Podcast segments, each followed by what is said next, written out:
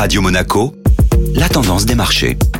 Radio Monaco, la tendance des marchés avec Société Générale Private Banking. Bonjour Aurélie Lombardo. Bonjour Eric. L'économie chinoise progresse plus lentement que prévu sur les trois derniers mois. Le PIB de la deuxième économie mondiale a progressé de 7,9% en rythme annuel au deuxième trimestre, un peu en deçà des 8,1% anticipés par les analystes.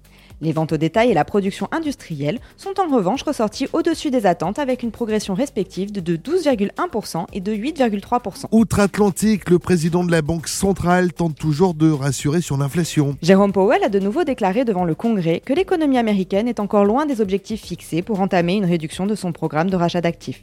Il a également répété que les tensions inflationnistes actuelles ne sont que transitoires. Le comité de politique monétaire se tient néanmoins prêt à intervenir si la hausse de l'inflation devait se maintenir durablement au-dessus de 2%.